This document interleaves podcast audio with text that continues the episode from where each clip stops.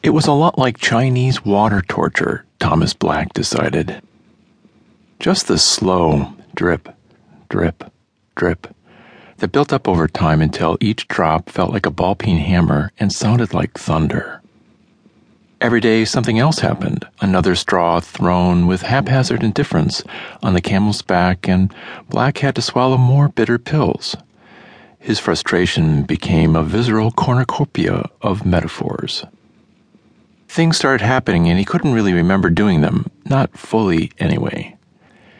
He didn't black out, but it was like he operated on autopilot for so much of the day that decisions he made on the edge of sleep, killing the president, for example, would be fully formed and operational plans confirmed by the time the morning rolled around.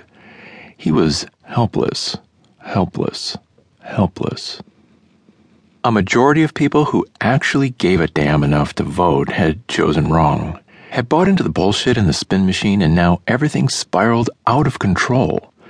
But then the switch would trip in his head and protect him from the direction his mind was taking him, allowing him to perform his normal, daily tasks in a safe automaton mode, like a circuit breaker designed to shut down when the voltage grew too great. Outside the office, rain fell on dirty streets. He looked down and saw how his tie was dotted with spilled coffee. Almost everyone else in the office had gone home half an hour ago. It was muted in the building, and Black felt his fatigue settle over him in a warm blanket. He read the note on his desk. Monday, September 15th. Dictionary, onomy.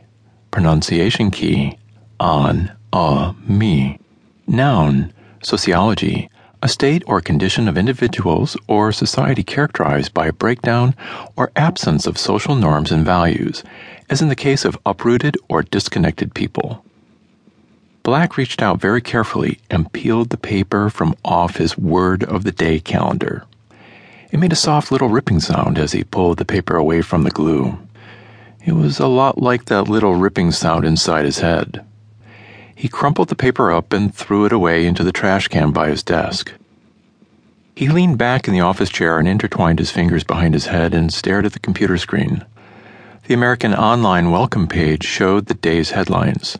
The face of the president, smiling and waving, appeared in the news segment. The ticker below the JPEG read, U.S. Troop Deaths Top 9/11 Casualties.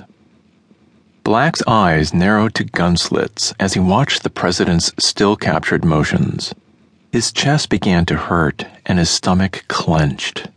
The muscles in his jaw worked in vivid relief as he watched the man.